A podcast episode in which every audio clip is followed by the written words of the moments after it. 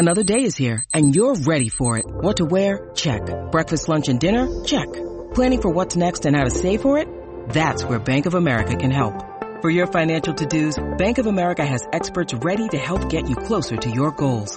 Get started at one of our local financial centers or 24-7 in our mobile banking app. Find a location near you at bankofamerica.com slash talk to us. What would you like the power to do? Mobile banking requires downloading the app and is only available for select devices. Message and data rates may apply. Bank of America and a member FDIC.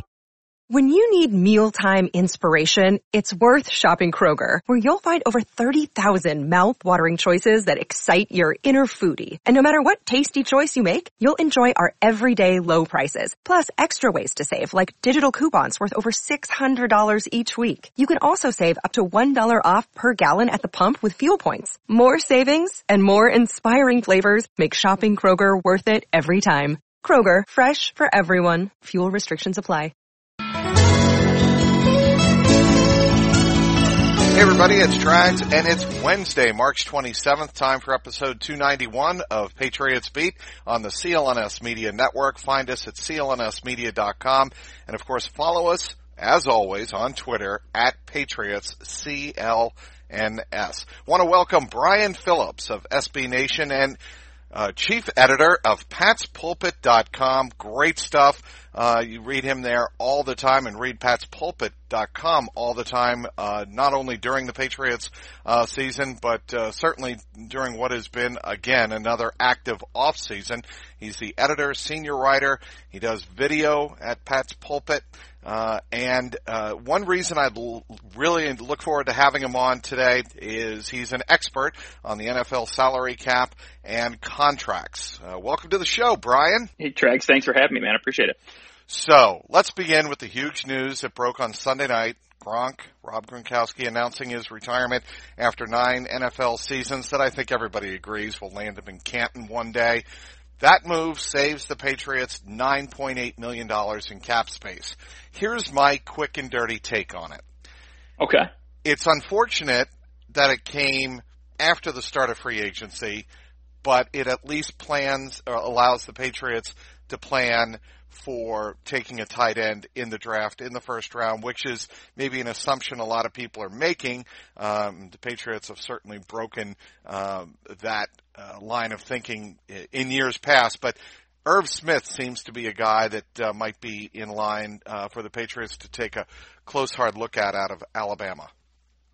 Yeah, you know, uh, I mean, I'm still just kind of getting over, you know, uh, you know, the end of the, you know, it's an end of an era with, with Gronk being, you know, with Gronk being gone. It's going to be, it's to be really weird, uh, you know, coming in as we go into training camp and everything. But, um, yeah, you know, I really think that it, I don't, I don't know how much it really impacted their strategy if it would have, if he would have retired directly after the Super Bowl. Really, with the tight end free agency, uh, class. You had, you, you, know, your Jesse Jameses, your Tyler Krofts, uh, CJ Uzomah from, from Cincinnati, uh, re-signed in, uh, with the Bengals.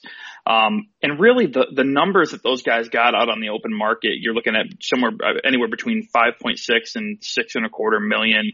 Uh, for guys like Jesse James, Tyler Kroft. I, I really feel like that would have been out of the, the Patriots price range. We saw that, uh, Jared Cook's deal, uh, the deal, the, the, the some Saints. of the numbers, yeah, with the Saints today, some of those numbers came out and, uh, it's looking like seven and a half, uh, AP, APY, but, um, with about eight million guaranteed in the first year, uh, his cap hit will probably be like around four or five million. But I really think with this, with this draft class, how, how amazing this tight end class is. And I know your colleague Evan Lazar has been detailing it a ton. He um, has. yeah, guys like Irv Smith. Um, obviously, if, if a T.J. Hockenson or Noah Fant somehow, you know, if they find their way into the 20s and the Patriots can move up, uh, shame on the rest of the NFL for letting it happen. Um, but uh, but Irv Smith and guys like Jay Sternberger from uh, from Texas A&M, these guys are all all really really good weapons, and uh, you know we even saw them go out and get a guy like Matt LaCosse and add to the depth. So they'll they'll have the depth guys, and then uh, yeah, I definitely expect them to go get one of these playmakers. Yeah, and, and I've always you know been of the belief, uh, Brian, that the Patriots find a way, whether it's through a draft or free agency or signing um, a veteran um, after the fact, which they've been doing a lot of here in the offseason. They've been kind of signing those second tier uh, veterans or trading for second tier veterans to fill roster spots. Oh, absolutely, and it's it's really you know, when, when I look at and I analyze how the Patriots have, have handled their salary cap situation over the last, you know, say going back just, just as long, as long as I've been tracking it personally since 2015, but back until the, you know, basically the start of the CBA, the way that they have been attacking their salary cap sheet is to stock the low middle class of their roster, guys making one to three percent of the league salary cap or their adjusted team cap. And they lead the league every year, just about every year in these one to two and a half percent deals. And whether it be rookies, uh, obviously for, to get that high of a number this year, it would be like around 1.8, 1.9 million for a cap hit. So your first rounders will all be those kind of deals. But they they go after they they put a ton of stock into those uh, special teams, those core special teamers, guys like Brandon King, uh, Matt Slater, Brandon Bolden. Those guys are all these in this tier that we're talking about here. Right. Um, you know, and whether it be veterans, rookies, street free agents, you know, trading. I mean, there's no team that utilizes every method of roster building better than the Patriots do. Practice squad promotion, practice squad poaching, the draft, trades, every, I mean, re- restricted free agency. You know, it's, it's, it's wild to watch them do it. But, uh, yeah, that's how they really, they plug all these holes and keep their depth restocked. Well, why don't, here's what I don't understand. And, and you follow this intimately, uh, Brian, speaking with Brian Phillips of, uh, patspulpit.com and SB Nation.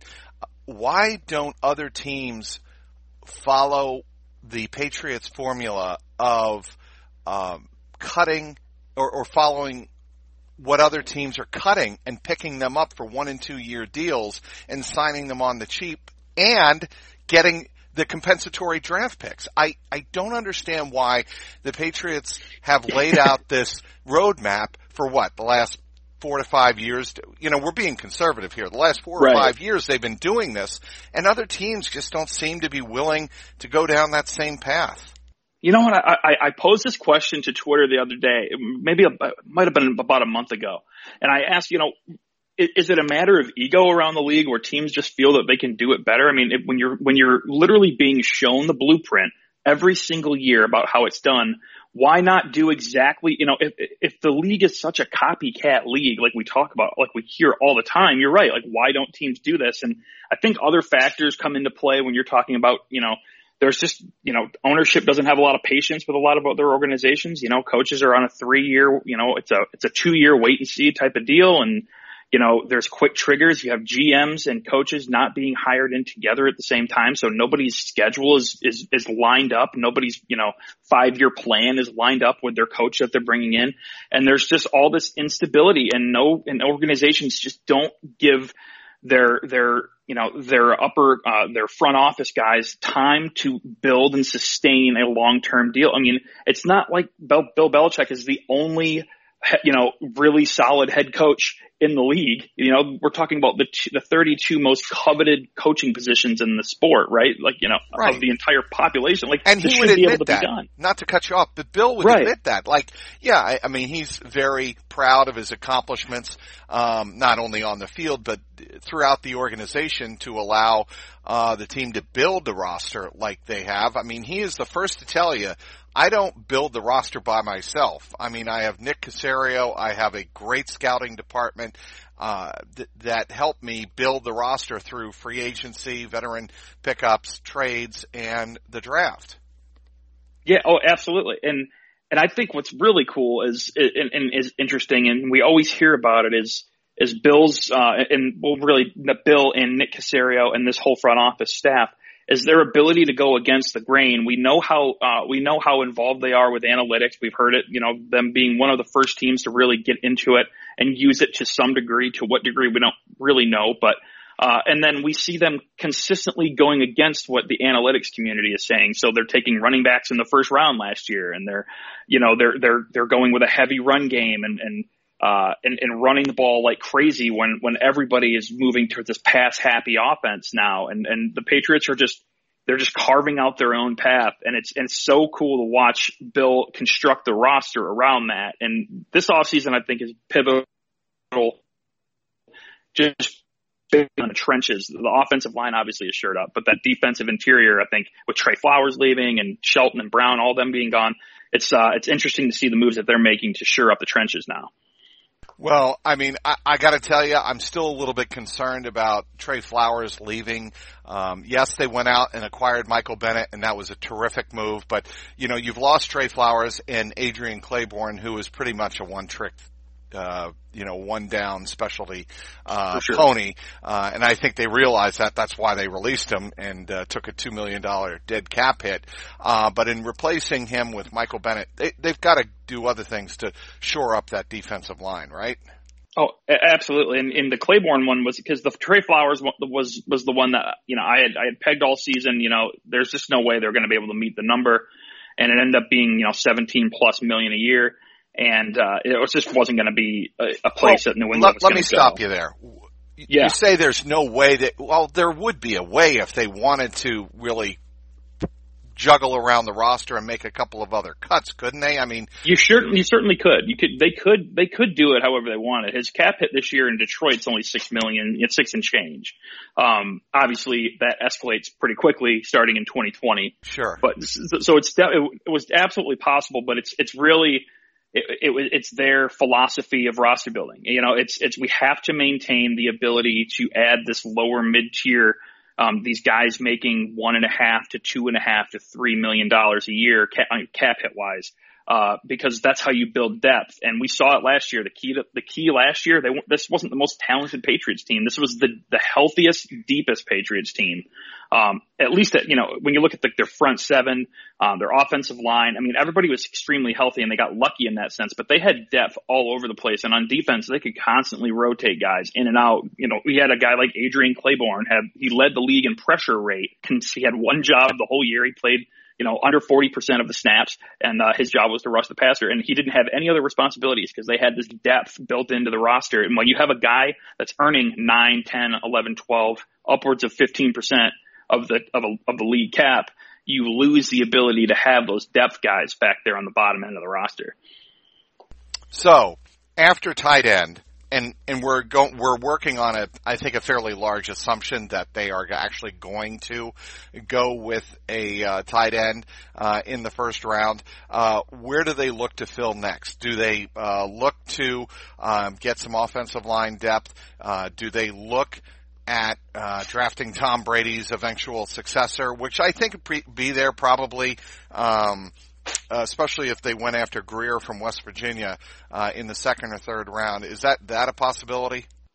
Well, for me, uh, well, that's certainly a possibility. Um, I, I think, you know, especially when it comes to the first round with, with Bill Belichick, I feel like, you know, I, I feel like there's a chance he could even just ignore the tight end position altogether and then just roll with what he has and then, you know, find a guy in week four off of a practice squad and, you know, Seattle or something and, and all of a sudden he's the next guy. Like we never know where the next big move's coming from, you know, uh, and, and what they're looking to do. But I think, yeah, obviously tight end is priority number one when you look at holes in the roster. But for me, def- interior defensive line is a huge priority and they need to get younger and they need to get deeper on the interior. Uh, they got Mike Pennel, obviously, but I think with this crop of young, uh, defensive tackles, um, you can get a guy like uh, like a Dexter Lawrence or hope you know I'm not sure if Christian Wilkins will be there, uh, but there there are guys throughout the first uh, first two days of this draft that that that really fit the mold uh, in New England. A guy like uh, Jerry Tillery, Notre Dame, is is is really in that same mold as Trey Flowers. Um, and Michael Bennett, that big kind of that that early uh, early down, he's outside, you know, on third downs he kicks inside type of guy. Um, that's where I would go personally, but I could see them going, like you said, a million different directions. The, there are questions about Dexter Lawrence, though, right? I mean, he did not have, did not have, if I was reading correctly, a terrific combine and a terrific workout. That's true. That's and but and then that just that just makes you wonder how if you know where the value you know when with the Patriots all these these picks up in the first three rounds of the draft, you know, and their ability to move up when a guy starts sliding, you just wonder if they see a value there with Dexter Lawrence at, let's say they can pass on him at 32, if that's even a possibility. Uh, they pass on him at 32 and next thing you know, he's there at 40 and they've got, what is it, 56, I think it is in the second round, mm-hmm. uh, that they can move up and, and, and package a couple and, and they, it's just too good of a value for them. It's all, it's all a value game for how, how he falls in their grading system, you know, um, you, you never know. Personally, I'm more of a Christian Wilkins guy. I'm not a, I'm not a huge Dexter Lawrence fan. I just, I've seen a couple of mocks and a couple of guys talk about how he fits in New England's system. Uh, and there, there are, there are guys all over this draft that I, I think they can address that, uh, that interior defensive line issue, uh, moving forward too. So they're, in, they're in good shape. They are, and I mean the, the Patriots. Of course, are going to be in good shape because um, they always have Plan B, C, and D behind Plan A if it falls through. I want to oh, yeah. talk. I want to talk about the wide receiver position, and because with Gronk retiring, uh, you know, as we've said a couple times now, uh, the assumption is that they would go after a tight end, a, a premier uh, first round talent type of tight end to replace uh, Gronk. But what about the wide receiver position? That is a, a position that's taken a hit uh, with the loss of uh, somebody like obviously Cordarrelle Patterson, um, and they need, and Chris Hogan is uh, out the door they need depth at the wide receiver position. And yes, they re-signed uh, Phillip Dorsett, uh, but they need more behind that, don't you think? And Braxton Berrios comes back from injury this year. Right. Yep. Um, you know, I, am not as concerned as I see uh, some out there are. I under, understand the concern. You know, it's the same concern we had last year um, with uh, with Chris Hogan. You know, especially after the Edelman suspension was was talked about, and and I was for me the jury was still out on guys like Cordarrelle Patterson and uh, and Philip Dorsett. But the job that Chad O'Shea did last year with those two was insane to me. I, I, I did not see Good Cordarrelle Patterson. yeah, exactly. You know, I didn't see Cordarrelle Patterson doing that well in this Patriot system, and the way they used him in a myriad of different ways was unbelievable. Obviously, Chad O'Shea's gone. Philip Dorsett really did show that next that that he was taking that next step last year for me, and I I was ringing the bell to have him play over Chris Hogan all year. Surprise people is going to be Bruce Ellington. I think he's going to make the roster. I think he's the exact kind of guy that can excel in this system. Um, and I do think they go and get a weapon in the draft. And the next thing you know, we don't know what's going on with the Josh Gordon situation, but then you're rolling out. You, you're then you're, you're at the point where you're rolling out Edelman, uh, Dorsett. Uh, uh, hopefully a, a, top 100 pick rookie, hopefully somewhere in that range, a guy like Kelvin Harmon from NC State, um, or, uh, you know, or a Deebo Samuel from South Carolina and, uh, and Phillip Dorsett. And, and now you're kind of cooking with gas with this running game and this offensive line. And, and that seems, it seems right now, as we speak in March, like more than enough. But, uh, obviously anything you get on top of that from Josh Gordon would be, uh, would be the cherry, uh, cherry on top. You a believe you a believer in Isaiah Wynn at the left tackle position, replacing Trent Brown? One hundred and fifty percent. Like this, I, I, was I was ringing the bell for for Isaiah Wynn to start at left tackle last year before the injury. Um, before we before we went into camp and saw that Trent Brown was taking the you know getting the first. Uh, he, I mean, from day one, it seemed like he he walked right in and took that left tackle spot. Um, you know, Dante Scarnecchia, that that's got Dante Scarnecchia written all over it. If he says he's a left tackle you know, he's a he's a left tackle. I know? buy uh, that. yeah, if Dante says it, hey, let's just go with it, right? Well, and the other thing Dante has mentioned before, and he and he told a couple of people this uh, last week. I was at uh, the Boston College Pro Day, and you know he was looking at uh, Chris Lindstrom, of course, yeah. and um, uh, Monteiro, Anthony Monteiro, uh, the tackle prospect out of Boston College, and he said, "Look, if they can move their feet and they can keep their balance and keep their knees together uh, when they do their squats, I can make them anything that they want to be. And you know, I, I, that's oversimplifying it, right? But it's sure. kind of it's kind of how uh, Dante Scarnecchia feels about uh, offensive line coaching. If if they have the the physical skills and the flexibility, the pliability, if you will, to uh, be you know, be slender in position in their slot, then he can coach them up any which way. He wants linemen who, who are versatile and who are light on their feet and can move. And that's the one thing I think people were a little bit pleasantly surprised by Trent Brown and, and Belichick noted this a couple of times during the season, um, that Trent Brown was actually very athletic for being 6'7", 330 pounds. Oh, it's insane, insanely, like pound for pound might have been the best athlete on the team, right? If you like, just, just on a strictly pound for pound basis, like insanely athletic for that size. I agree, and I'm just, I guess where I'm going with this, uh, saw Monteiro and he saw Lindstrom. Any chance that uh, one of those two land in New England? I, I, I mean, certainly, I know, I know a big name uh, that we're seeing a ton uh, with right now is Max Sharp. Uh, was it Scharping out of uh, I believe it's Northern Illinois is a guy who is fitting all these athletic profiles everybody's talking about. But they like the local kids, and uh, we saw it with uh, Max Rich out of Harvard, I believe it was a couple a uh, couple yep. training camps ago. Um, they they like the local kids, and and you know this seems like they would be the most like Bill Belichick move ever to draft a guy, you know, uh, an interior offensive lineman like Lindstrom in like the second or third round, uh, who who projects to be one of the better uh, one of the better linemen in the entire draft and you know at, at, a position that doesn't appear to be a need right now. You know, maybe potentially a, a Joe Thuney replacement um, down the line. Joe Thuney's in line for quite a payday, uh, in my opinion, coming up here if they don't get an extension done this year. Um, that that you know it would infuriate Patriots fans. It would be like the, the one pick Patriots fans would be scratching their head at, but it would of course be, it would you know, but it would be like so Belichick to do it. I mean, Lindstrom would be an absolute machine in this offense. I would not um, rule that out whatsoever. Look, and I and I said this last week talking with John Meterparel. I've said it before, and other guests, two other guests uh, I've had on in the last couple of weeks said it to you know my colleague Evan Lazar. Belichick goes with the what, uh, Brian? The best athlete, best guy, yeah, on the board, the best guy available, yeah, not exactly. the need. Yeah, we've seen it. We've seen it time in and time out, right? Uh, I mean, last year with Isaiah Wynn, it, it, wasn't it wasn't the exact immediate need right off the bat, especially when they had, well, at the time they didn't have the Trent Brown. Uh, they didn't have Trent Brown in the pipeline yet. Obviously, that was the about 24 hours later. Trent Brown came in. Um, but, uh, you know, their running back spot was looking fine. You know, even though Dion Lewis left, um, they didn't do that. They went and they, they stuck with their guns and they went best, best player available down the line. And sometimes, and I, I feel like we'll probably see it again this year, best player available is trade back when you got a chance to get value and accumulate later picks or pro personnel, you know, uh, bringing in, and, and I think that's, I think if, we don't see them take a tight end early. I, I think that's what we'll end up seeing from them. Uh, maybe getting one on the trade market. A guy like a guy like Nick Vannett from Seattle, if he would be available, um, it would be a perfect fit. Uh, a guy like Garrett Celek from San Francisco. Uh, obviously, the, the the the trade the trade pipeline there is is still open.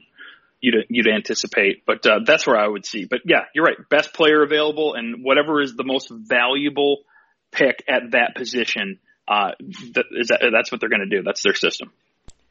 Uh, what did you think of Bill's uh, breakfast with Bill on um, Wednesday morning or Tuesday morning, I should say, down in uh, out in Arizona? Just classic Bill. Right. Because you, you I think you uh, you retweeted the Jeff Howe tweet. Right? I did we indeed.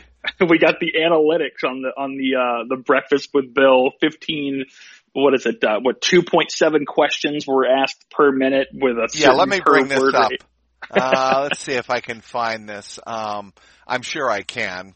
Um, this is a great podcasting. Um, let's see. Okay, per Jeff Howe's tweet, Bill Belichick fielded 116 questions over 43 minutes on Tuesday morning. That's 2.7 questions per minute. He said 1790 words, an average of 15.4 per response, and his most frequent phrases were we'll see, at 21 times, and I don't know, 13 times. He did, uh, by the way, throw in there, Brian, a, it's only March. Yeah, that that was the big one that I saw, you know, and everybody was uh, kind of quote tweeting it with "It's March," you know, it's you know like the March Madness phrase, the the catch the advertising catchphrase.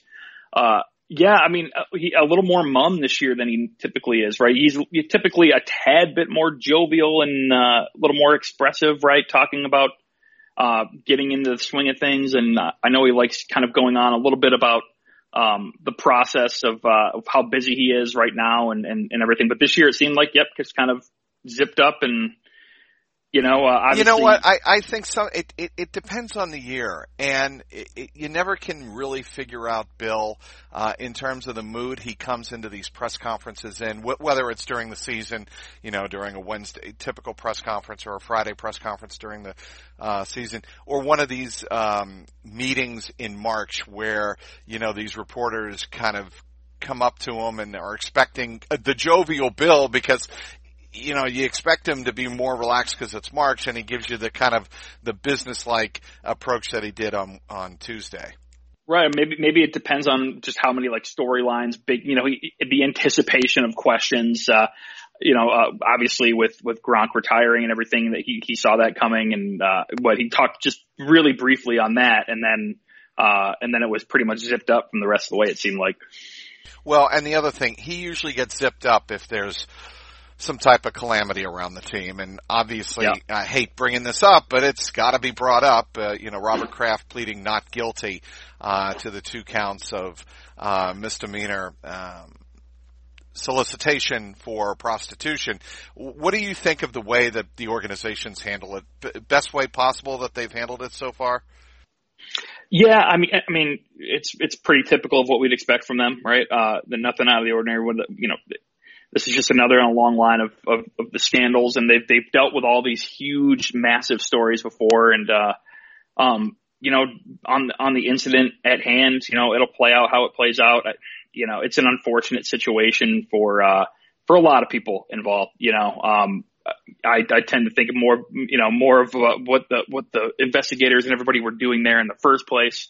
Um, and you know, it's a terrible situation, but um, you know, it, it'll be, you know, it's not going to be a distraction in the locker room. That's what they're going to make sure of. Uh, we'll, we'll make a bigger deal out of out of uh, what's going on outside the locker room, but you know, they've shown this team has shown that they can uh, keep every, everything kind of at at an arm's length uh, and uh, and not let it kind of steer their focus. We've we've seen that before, so it's an, it's an unfortunate situation, you know.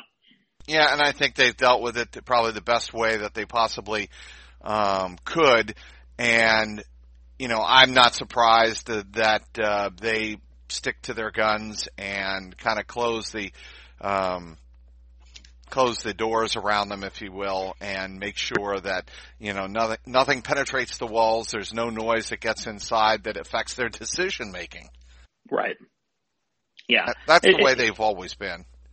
Exactly. I mean, it's, it's it is crazy that when you talk about all the all the storylines over the years, you know, from Spygate to you know to Deflategate and Aaron Hernandez and I mean, just these massive, massive stories that go well beyond the scope of sports and, and the whole nation seems to grip themselves with, you know, and, and it's, it's, it becomes bigger than sports. You've got bigger media coming in. You've got media around that aren't, aren't even sports media. You've got, you know, news, you know, it's a breaking news story. It's on every TV network. And, uh, yeah, so they, they're quite used to batting, you know, batting down the hatches. Right. And the other thing is, if they can handle Aaron Hernandez, and I know this is a disgusting right. story that Robert Kraft is enduring right now, brought on by himself, I think he would even admit that. He apologized for it. But if they can handle Aaron Hernandez, pretty much they can handle anything. That's the way I feel. What about um, what you're going to be doing? Uh, you and SB Nation and uh, your colleagues. What are you going to be doing at patspulpit.com and uh, bringing Patriot or getting Patriots fans geared up for April 25th through the 27th in Nashville? Well, yeah, we've got a ton of content um, all week. You know, you know, the, in the weeks leading up, I'm I'm doing uh, Pat's Pulpit live on our uh, on our Facebook page. If anybody listening wants to go and like us on Facebook, uh, Pat's Pulpit. Um, once a week, uh, and then during draft week, obviously we'll be talking uh, we'll be on there a couple different times. Um, uh, we got some great, uh, great draft guys. Ryan Kieran is, uh, one of our, one of our, uh, draft guys pumping out content, really good evaluator. Um, I, I, I dabble in it a little bit, but, um, really I, I like to, uh, stick to my guns with the contract and the roster building stuff. Um, but, uh, you know, I, I love the work that you guys are doing over there. Uh, you, you and, uh, and Evan and, and, and Alex and everybody with, uh, getting everybody prepped for the draft. We're, we're pretty, uh, pretty lucky in the Patriots, uh, media community. We, we got are. a lot of good resources, you know. I appreciate you saying that, Brian. And, uh, you know, I think a great franchise and a, and a extraordinary team like the Patriots kind of deserves the coverage uh, that they get, and uh, I think there is a ton of great coverage out there, and certainly you are part of it. I want to thank everybody for downloading today's podcast. I want to thank our terrific guest Brian Phillips of SB Nation and Pat'sPulpit.com. You can follow him on Twitter, and Brian, make sure I have this right at B Phillips. That's B P H I L L two L's I P S underscore S B. Is that correct? That's the one. That's me. Yep. Excellent. For producer Michael Angi and the founder of the network, Nick Gelso, this is Mike Petraglia, and this has been the Patriots Beat podcast powered by CLNS Media.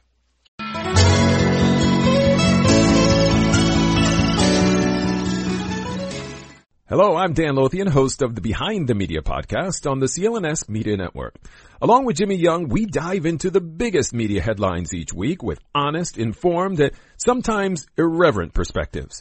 It's not all serious. We deliver information and entertainment. As we like to say on Behind the Media, we find the interesting in media so you don't have to go searching for it.